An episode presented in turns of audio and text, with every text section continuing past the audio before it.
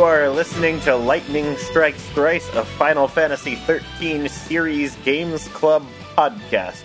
This is episode 9, covering the back half of chapter 11, and I am your host, Chris Taylor, and with me is. Graham Markuson. Matt Marcus. And Justin Bortnick. We ended last episode after deboarding the Atmos, and we're continuing on heading towards Oerba into the Taejin Tower.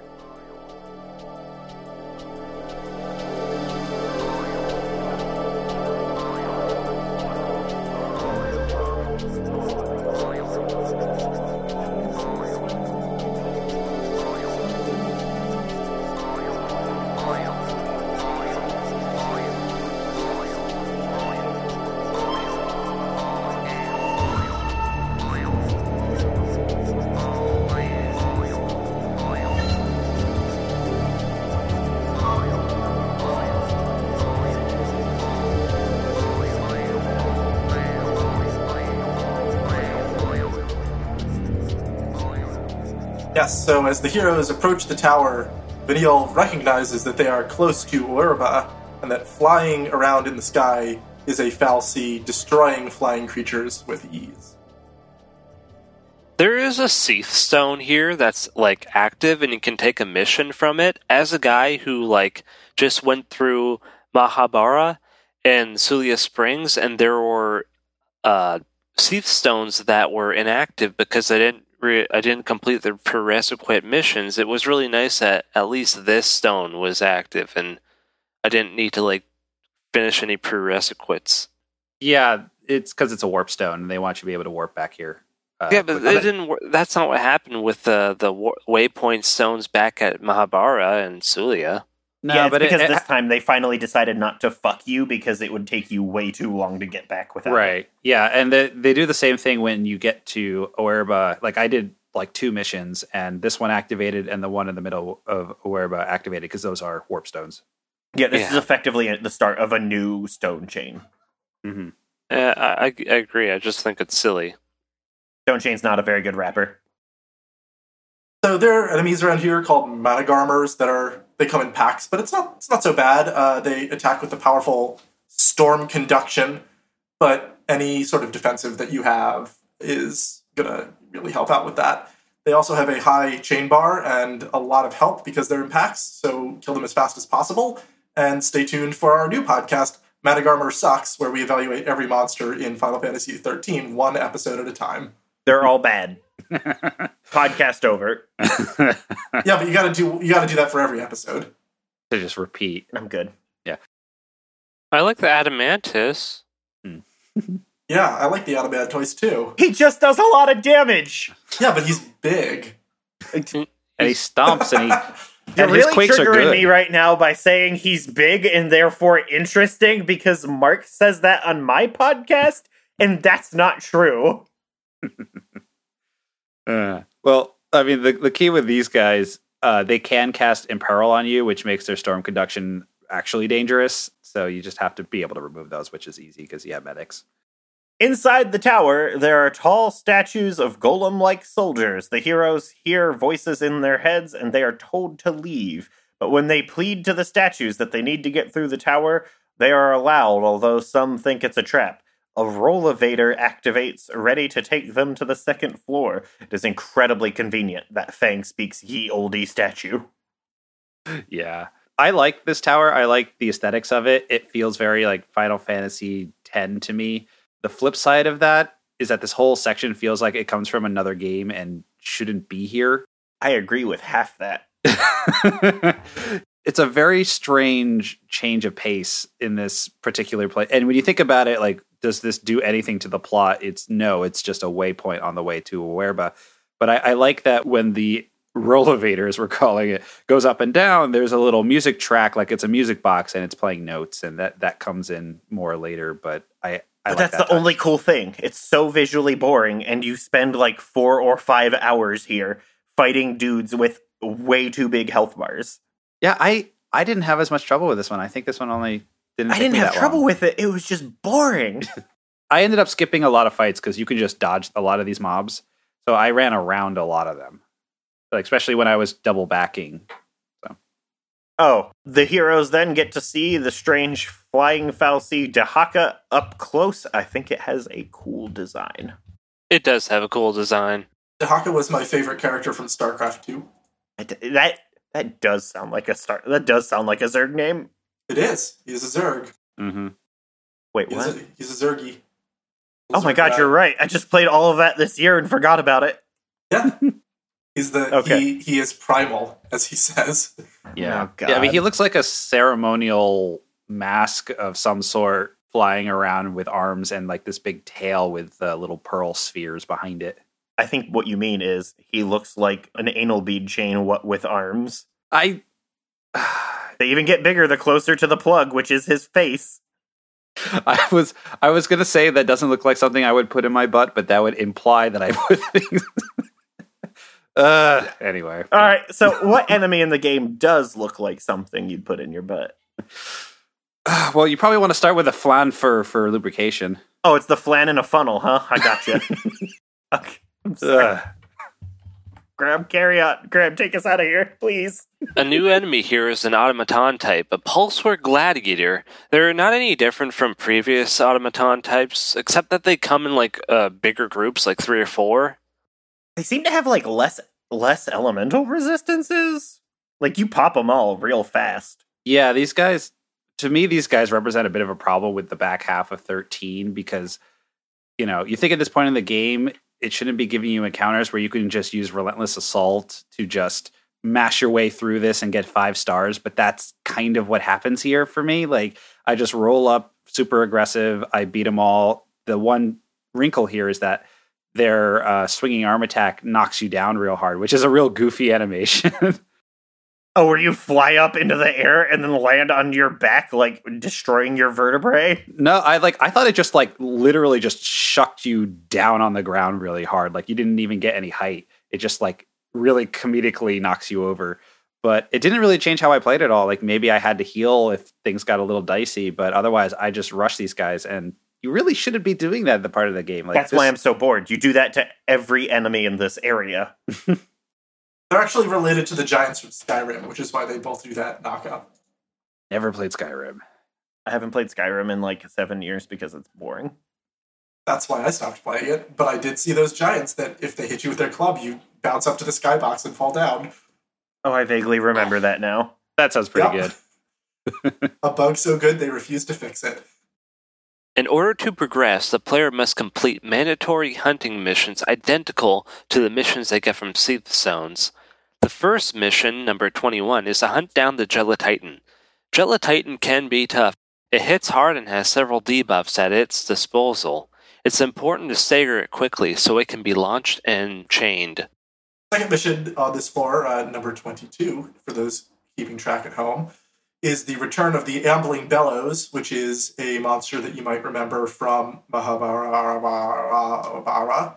The Bellows is a strong phalanx type enemy with crypto allies, and the trick is to minimize your damage intake by killing all but one of the cryptos so that the Bellows doesn't summon additional allies. But it still hits hard, and you'll still need to defend yourself. You can also just summon Odin and win the encounter. Mhm. The third mission of the floor is uh, the Gurangatch, uh, mission number 23.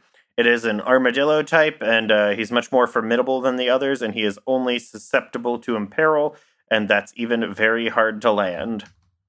I got a random stagger with this guy, and he went down really quick after that. So I'm really glad because I didn't want to fight him. I All just snuck up, skill.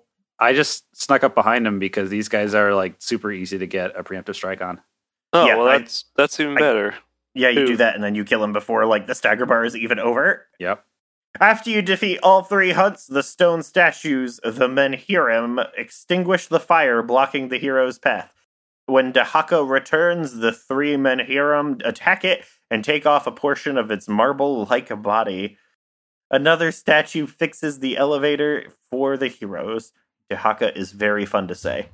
You know, there's like two times in this tower where like Dahaka shows up, just like attacks part of the tower that you were trying to traverse through, and then there's just like permanent fire or ice in your way until the statues just decide to get rid of it. It looks real artificial and goofy. Oh, I- and then they copy and paste that idea four times in a row. Well, I, I only saw it twice, but like, yeah, it's definitely. No, I mean the I, I mean the structure, right? oh Like, yeah, yeah, the structure, yeah. go up a floor, do three hunts. The Dahaka shows up and we slice him up, and now we go up a floor and do it again. I still think like the scene of them coming together, slicing off his tail, is pretty rad. But I find this whole thing in, in the cosmology very confusing because these statues are clearly magical because they're made of stone, they're moving around, they're warping around, but they're clearly not powered by a fal'Cie because they're fighting a fal'Cie. So, like, where is this magic coming from? Like, we know humans can't do magic. You know, they only come from fal'Cie unless you have mana drives. Like, so none of this like makes any sense. Why does it have to be magic? Why can't it just be advanced technology? Yeah, th- th- there's so many but- problems. Where do they come from? Where do they go? And then, like, how do people get through here when they used to live here? Right. I don't. So what you're what you're asking? so what you're asking is where where did they come from? Where did they go? Where did they come from? Cotton Eye Joe. Yes, that was the joke.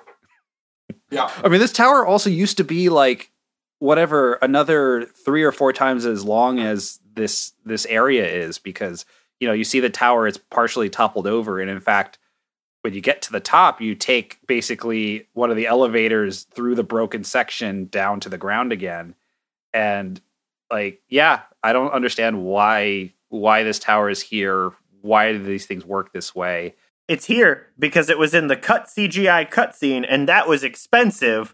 So if you saw it in the cutscene, you have to go there and do that, even if doing it is the worst. Right. I mean, again, I like this tower, but it creates a Yeah, lot I- of pre- questions like that for me. I like it, but what if it was like one floor and then you went to the top? hmm Up on the fourth floor, new enemies are found. The flying Cie'th enemies of Varcolaci are quite easy.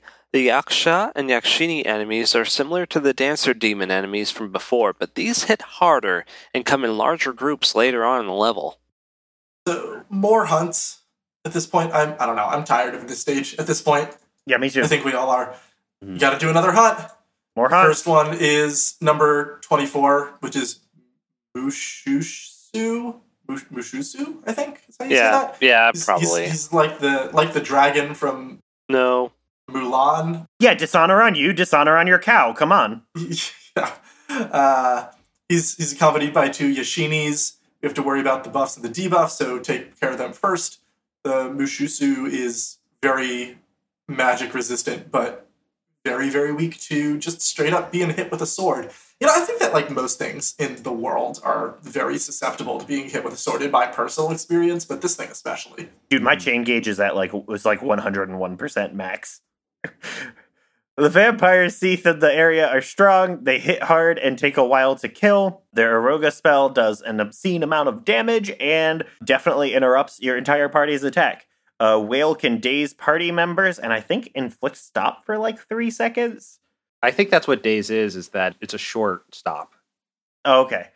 Whale can daze party members and they can also debuff your party. Despite all of this, it's very vulnerable to elemental magic, even if it staggers slow and just takes forever to kill.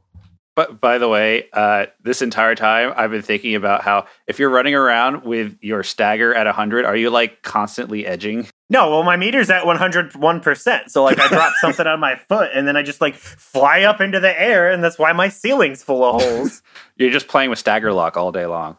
yeah. That's what edging is. Yeah. Stagger lock is definitely edging.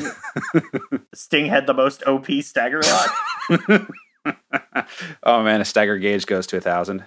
Anyway, so the next mandatory hunt, number 25, is a Vetala. It is a floating triangle like looking thing uh, that has a multicast ability that bombards the players with magical damage. But its real wrinkle is that it puts up a barrier that basically blocks all damage that is physical. So the key here is to debuff it because it's you can imperil it then stagger it real quickly, dump on a bunch of extra debuffs, and then just unload on it for lots of damage. Even when you stagger it, the barrier will come back up about you know a third to three quarters of the way through the stagger bar as it's uh, draining down. So you really do want to rush the damage as quick as possible in the first half of its uh, stagger meter. That makes me so angry. Mm-hmm. I got into a good rhythm with these guys because, like, where I buffed myself up, broke his barrier, put debuffs on him, and went all out with commandos before he could put the barrier back up. Yeah, they're still long fights, and you'll fight a whole bunch more of these guys in a few minutes or hours. Uh, and yeah, I mean they're they're okay fights. It's just a little obnoxious. Are we at Crystarium 8 or 9 now? We're at eight, I think. Okay. So it's not yet that you just obliterate these guys with Army of One. That's yeah, you don't have Army of One yet. Army One is the fucking best. I'm no one's slave! There are also enemies called Chan-Chans here that are not particularly tough, but there are a lot of them, uh, and they have pain and poison. Basically, they're only going to be a real problem when they're paired up with some other type of enemy. But there is the return of the giant centaurs in the Tyrants, and they haven't done anything really different. They're just better versions of the pre-existing enemy. They have a new ability called Pulse Fire, but you probably won't care. And if you can get a preemptive attack on them, then they're just stagger them, and they won't summon any allies. Does anybody even bother to cure poison? Poison like doesn't matter. No, it does not. It's the most worthless status effect. Yeah, well, you know what? What if we introduced that early in the game before you had 8,000 hit points? I mean, they did, but it still didn't matter. Yeah. so we have yet another mandatory hunt. Number 26 is. Did anyone, any human ever pronounce these before? These are all names from like ancient mythology, like Sumerian, Penanggalan? Hittite. Oh, yeah. Oh, yeah. The, the language, everyone speaks Sumerian. I, how could I not know this? Mandatory mark number 26 is Penanggalan, a special version of the Cie'th bat enemies. It uh, has deep. That's usually what I order when I get Thai food. Oh, the fuck off. curry. Fuck you. it, it, it has deep protect gut, poison gut, and Aeroga, and all of these moves are devastating. The chon chons it comes with are very easy, and you should just obliterate them very fast. The Menhirim yet again attack Dahaka and yet again destroy its marble body, and the heroes finally find their way to the apex of the Taejin Tower. Oh yeah, there's this fight against three vampires here right next to the elevator where you go up, and this fight is super hard and all of the vampires uh, doing a ruga very quickly in quick succession is very deadly. So I looked it up. The Penanggalan is actually way cooler in actual mythology than it is here. Whoa, you imagine that! It's it's a vampire ghost, but it's just the head with all the organs hanging down beneath Oh it. yeah, that Ooh. thing. I've seen a movie with one of those in. And it's a vampire ghost. And it, it likes vinegar. That's all we know about it. Anyway, it's way cooler than the thing in this game. Everything is way cooler than the thing in this game. I skipped so many of these encounters because I went the wrong way on one of the earlier floors and had to backtrack. So I just went, you know what? I'm going to fight the minimum number of these fights, unless there was a fight that looked interesting. And the three vampires was like, nope, I am not doing that. So I just ran right around it. I went the wrong way on the one where you have to navigate up and down between two different Oh, floors. that one and- sucks. That one because no, what happens? You have to go and talk to one of the statues that isn't giving you a mission. It just rearranges the floors, and then you can go on the stairs from. and then the ice six. breaks, and then you go back to the ice. Yeah, so like that. That that was not well flagged. There are a couple things in here that are not well flagged, and Yeah, we'll get there. this entire tower is just a giant haze of fucking kill me, please. Well, we're almost done. At this point, we take the elevator up to the apex, and we start the fight with Dahaka. And we finally have fun. yes.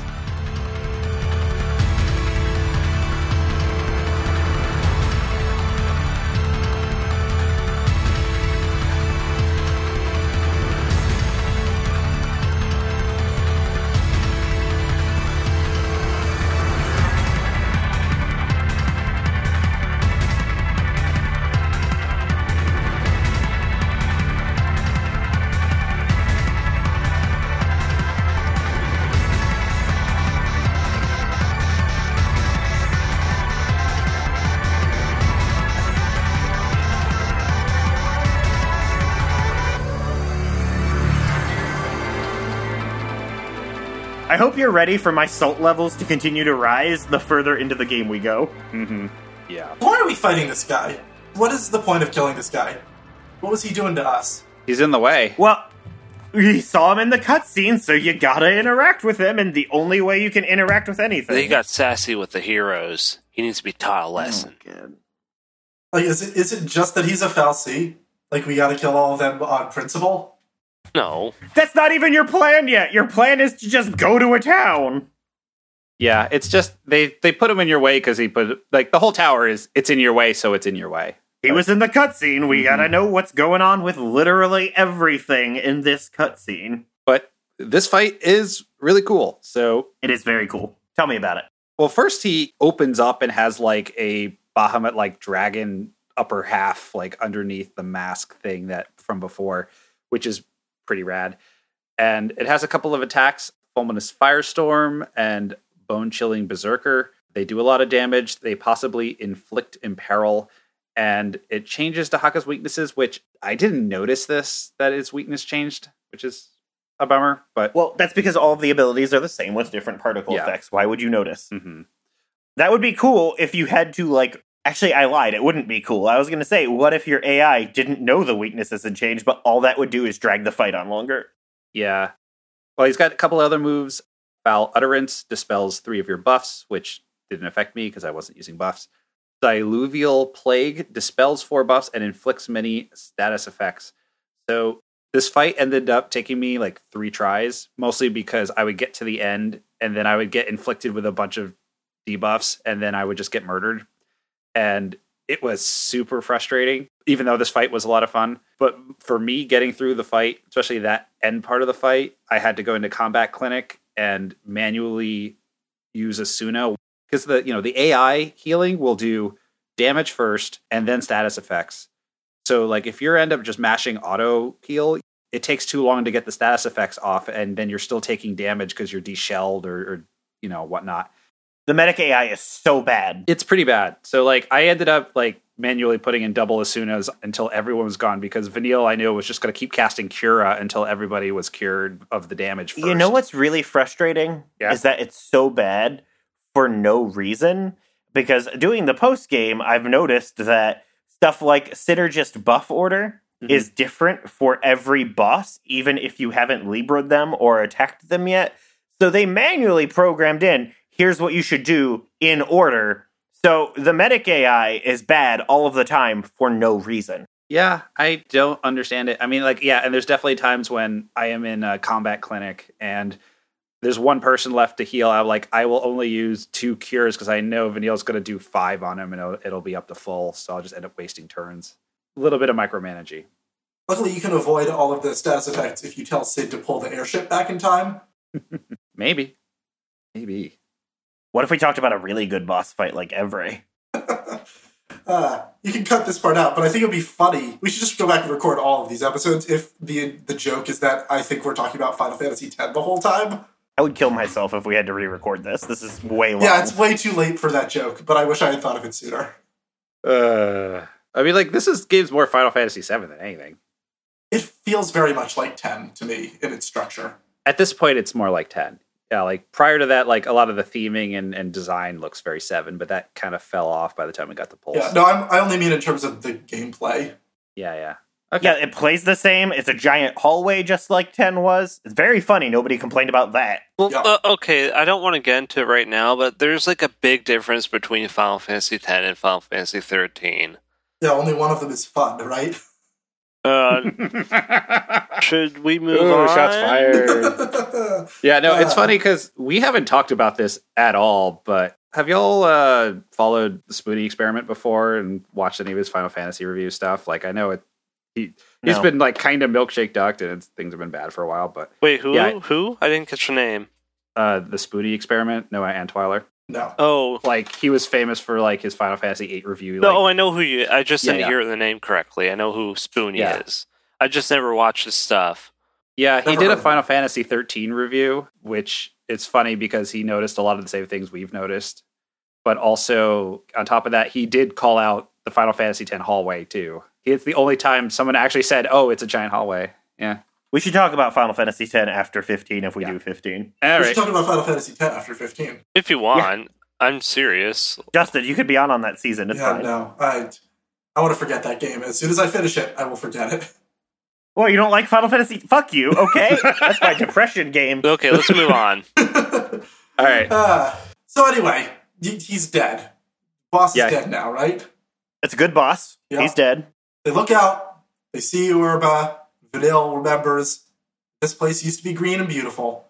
Sazh says, "You're you're going to be sad in the future." It's my prediction. You're going to be sad. In like 10 seconds. On a long enough timeline, we'll all be sad. Yeah, no, he's he's objectively correct. Yeah.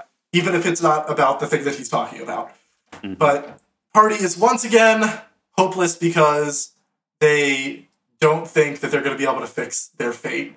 Oh my god, I just had a realization. So, after the section we're going to talk about next, your party is running down an empty highway towards where it's obviously broken for no reason. You have no motivation starting here to do anything you do next, other than that's where the game designer wanted you to go. Yeah, well, we should probably talk about that once we get there. Yeah, this pacing in the direction of this makes no sense. I didn't notice that until just now, but now I'm mad about it again. yeah, no, it's, we'll get there in the next section. yeah, let's talk about it. So, I mean, like the scene where the the reveal that Oerba's like a blasted out waste is like I think that's good. I think it's a good you know inversion of the expectations of. It should have been obvious because everything here looks post apocalyptic. There are no people around. We haven't seen anybody. You know, and now I think about it, we should have gone through a pulse work factory. Why did we do that instead of a mine? That would have been cool.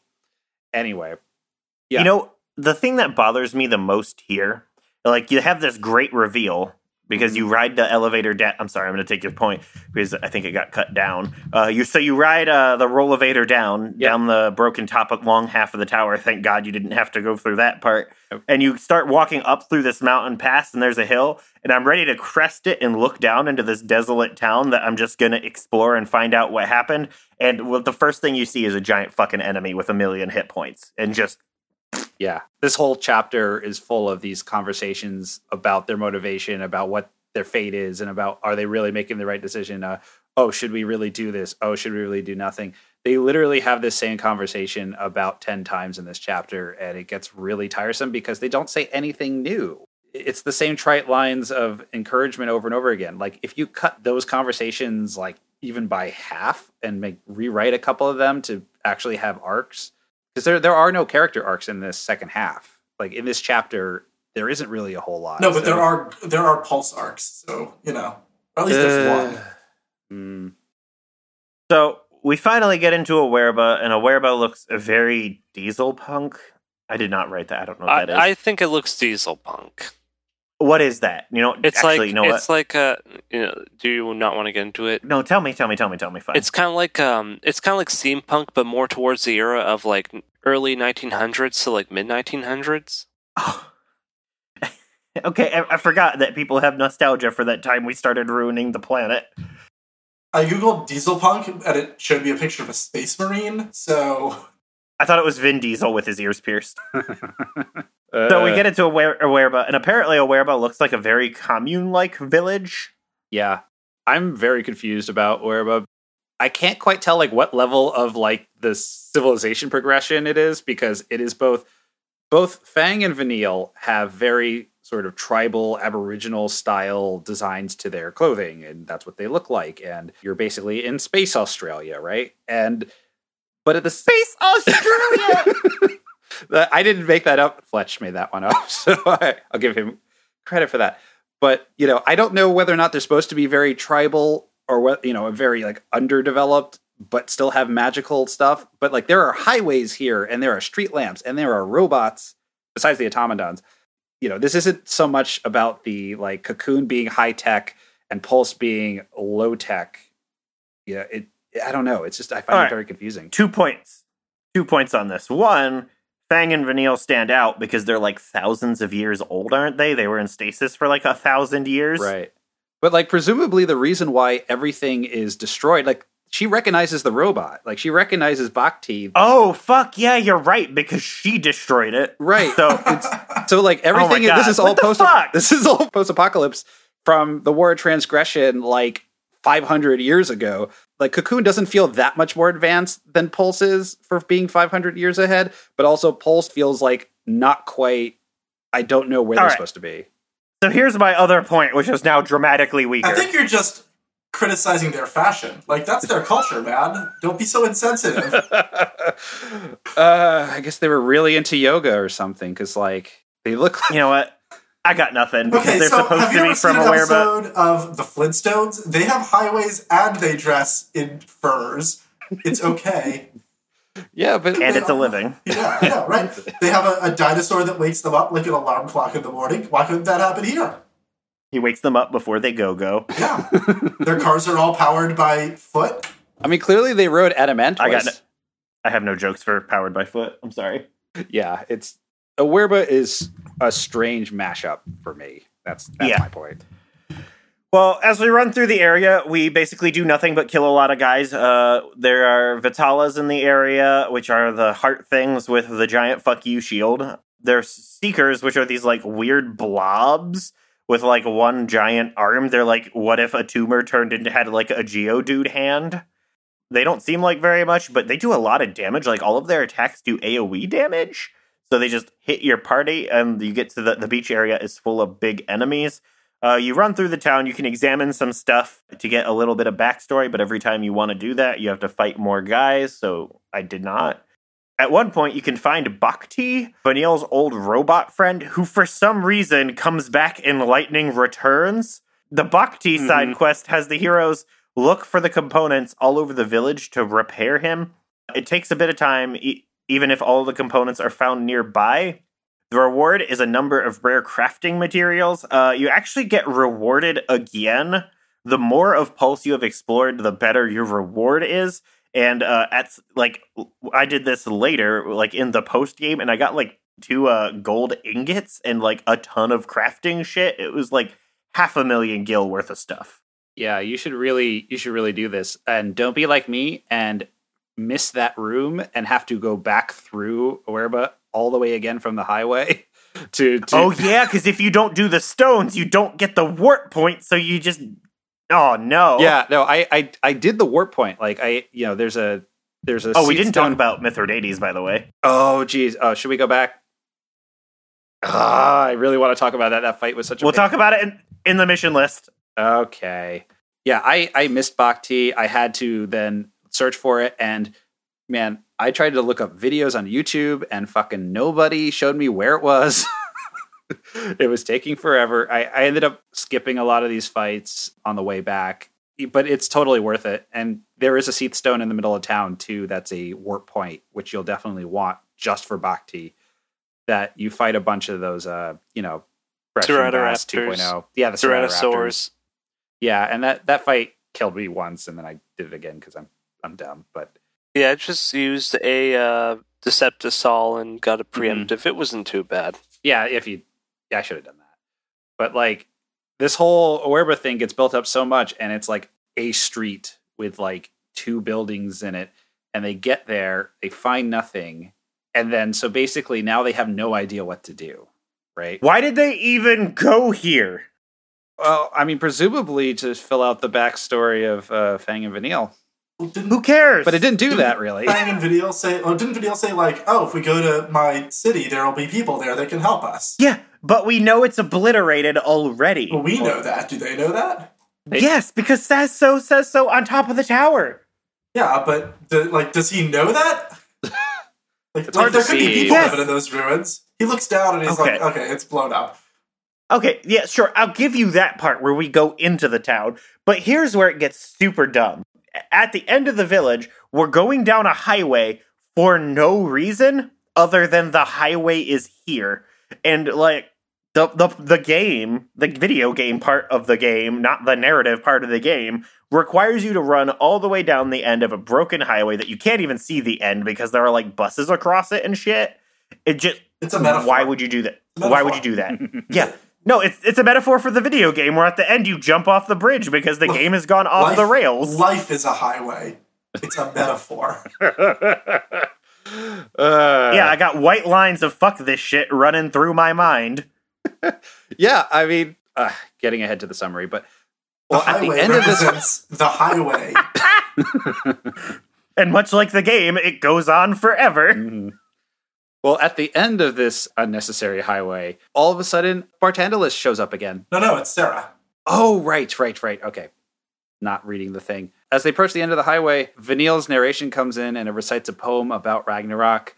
And Serah shows up and she walks up the snow. He can tell there's something weird about her. He notices that before she starts getting all weird and telling telling the party to destroy Orphan and you know puts on an evil smile. But yeah, this isn't actually Serah. Although she does call Lightning by her first real name, which is Claire.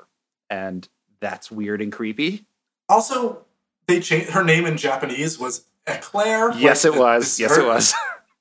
And I don't know. I, I guess they changed it because Eclair is not a real person's name, but it is a real English word, and they're definitely not above just using weird, bad names for things for no reason. I think they changed it because I knew I would have referred to this revelation as a trash can of Claire. Mm, You guys not watch Seinfeld? no. I haven't in a long time. You should look up trash can of Claire. It's a very good bit. Okay. I'll take your word for it. It'll be in the show notes, I swear. Yeah, I mean, they literally said, I, I forget if Eclair in Japanese is like the name or like a name or something different, but they said, like, yeah, they were going to make it in English. And they're like, that's a pastry. Don't do that. Oh, it's because she's sweet on the inside. Are, are you also Toriyama? Dude, she, uh, she'd be full of snow No. cream. I don't know about that. I mean, she spent a long time looking at his nipples. She could be into it. oh no, no! It's that's why. See, that was why I made the Toriyama joke was because he said that Lightning has never had a relationship and never will because he can't stand the idea of her being with somebody other than him, and that is a real deaf quote. That is. I'm so angry. that is awful. All right, let's talk about Barthandelus. Fucking podcast over. All right. Or Handless.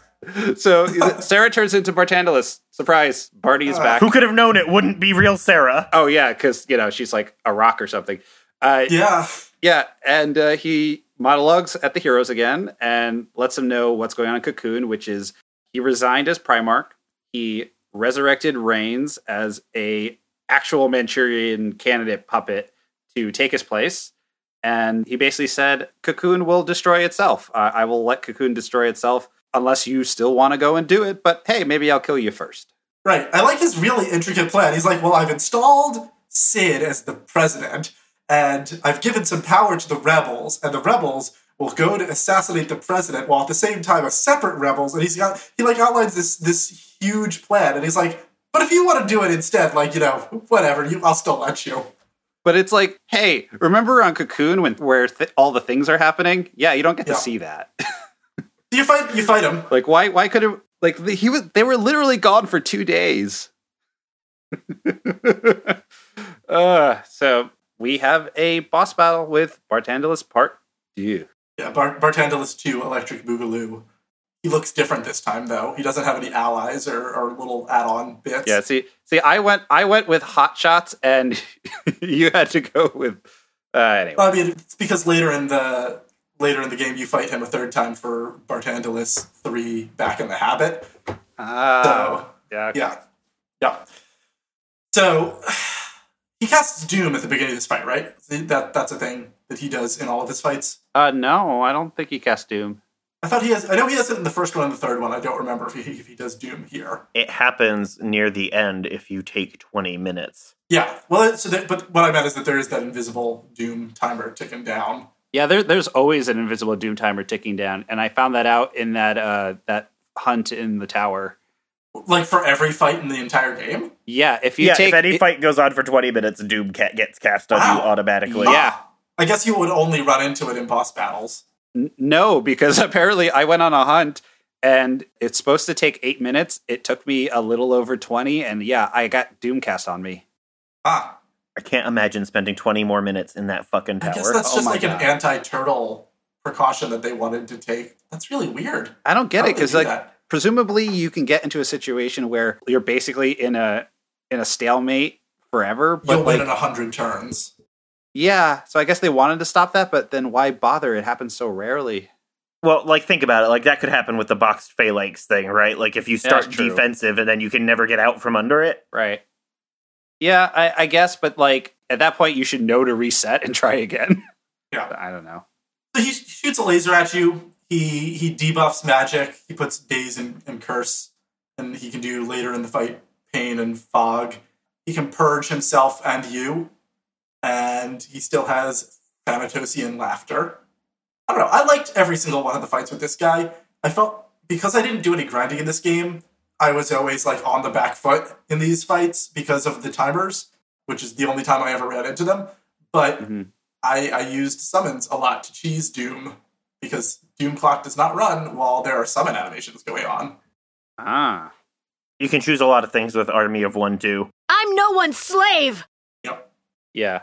This is a pretty good fight. It's less good than the last one because there's just less going on, right? You don't have like the Ayets and Payets. And then his numbers are just higher. So it's the same thing, but simpler, but your party's margins are still thinner. It wasn't hard, it wasn't challenging, right? But it still took a long time because uh, my party setup and paradigm deck, my party's very modal, where I'm either doing a lot of damage or no damage right now at this point. I don't have like diversity or anything like that for this fight. I struggled a little bit. Uh, eventually, he his debuffs and his attacks overwhelmed me, and I was stuck reviving allies and reapplying buffs while his health hovered on the last sliver. Yeah, that's a real problem with some of these bigger fights because bosses in some hunts, like right at the end, they'll start casting a lot of debuffs or doing other things to Oh, slow you dude, down. Behemoths are the big one. Oh yeah, and what ends up happening is yeah, you end up being in like a heal recovery phase, and you can't get the stagger meter up, which means you can't do good damage, and you just the end of the fight just ends up dragging out because you didn't have like five percent more damage at some point. Yeah. Yeah, it's it's a bit of a bummer. Uh, so for me, I had a real good time with this fight. I aced it. Basically, what I did was when I did the Bhakti thing, he gives you like three platinum ingots and a bunch of uh, extra stuff, and so my party was still Lightning, Fang, and Vanille, and I upgraded their weapons like super high, like they were all in the 30s of level two. I just basically loaded up on debuffs on him because you know double sabs are great, and it made staggering him really easy because he can get imperiled. You can slow him, which makes the lasers less of a problem. And I just rushed him down that way. And, you know, he doesn't remove his debuffs super fast. So I just steamrolled him. Yeah. So yeah, that's that's the end of that fight, I guess.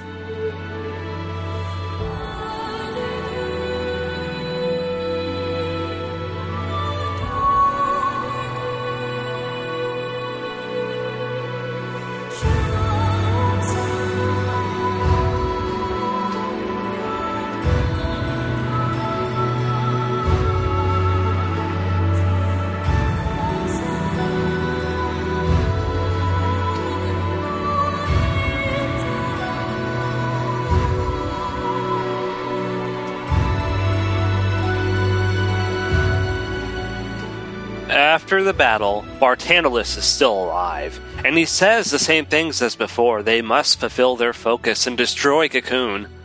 Barthandelus' familiar Menrva transforms into a ship once again. Right. So again, for one thing, the Menrva thing is still really funny to me that he has like a little pet owl like for like Jason and the Argonauts. But Or like in uh, Sword in the Stone, the Disney film. or Clash Except Titans. that owl is way more sassier. This owl doesn't.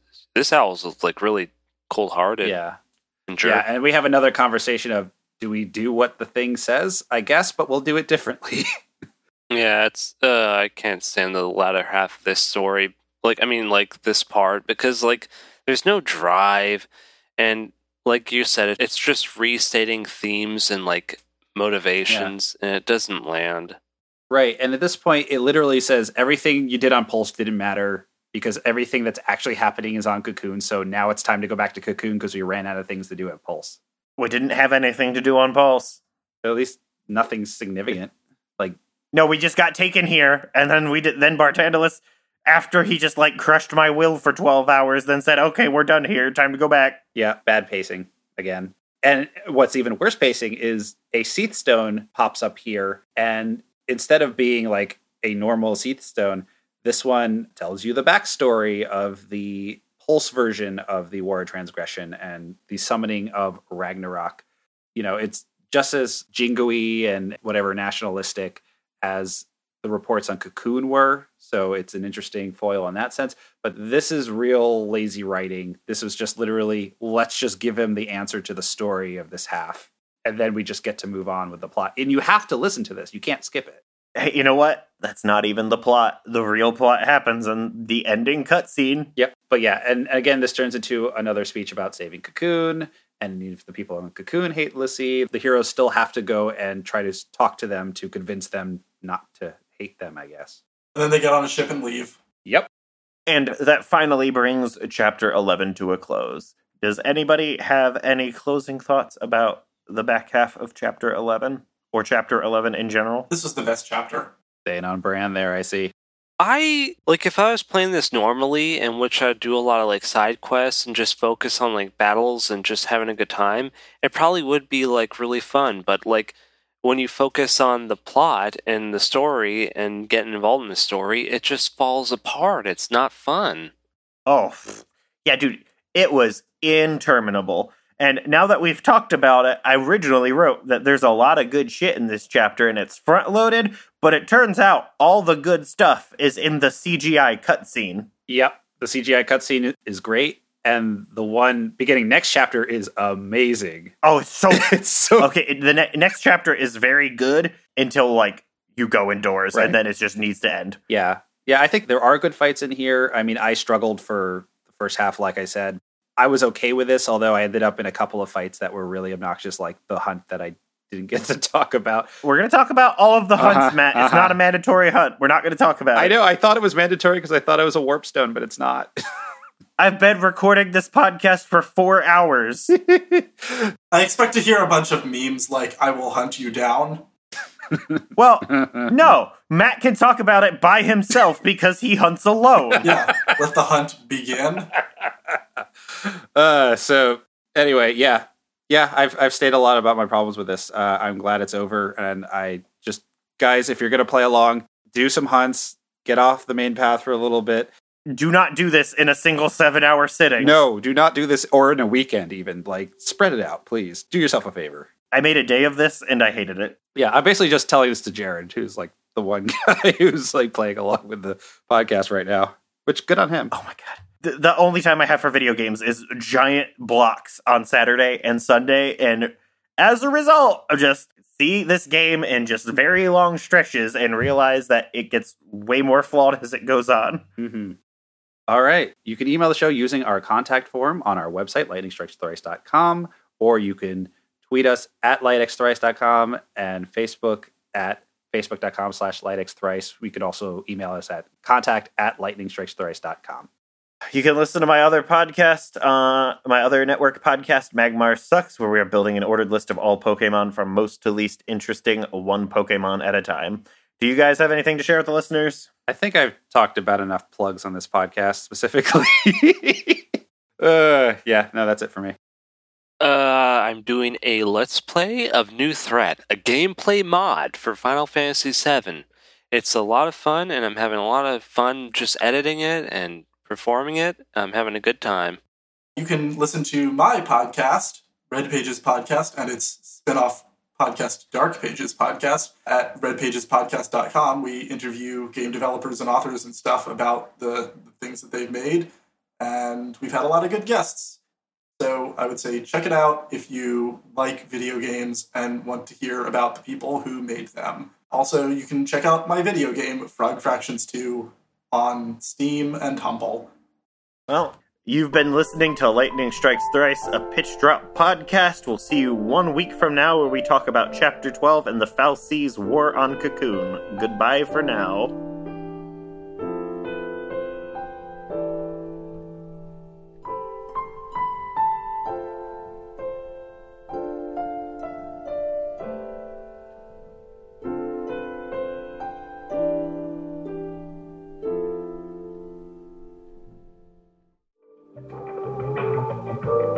This podcast was brought to you by the Pitch Drop Podcast Network. Like what you just heard? Support the show by going to patreon.com forward slash pitch drop. And while you're at it, check out pitchdrop.net for more of this and other shows.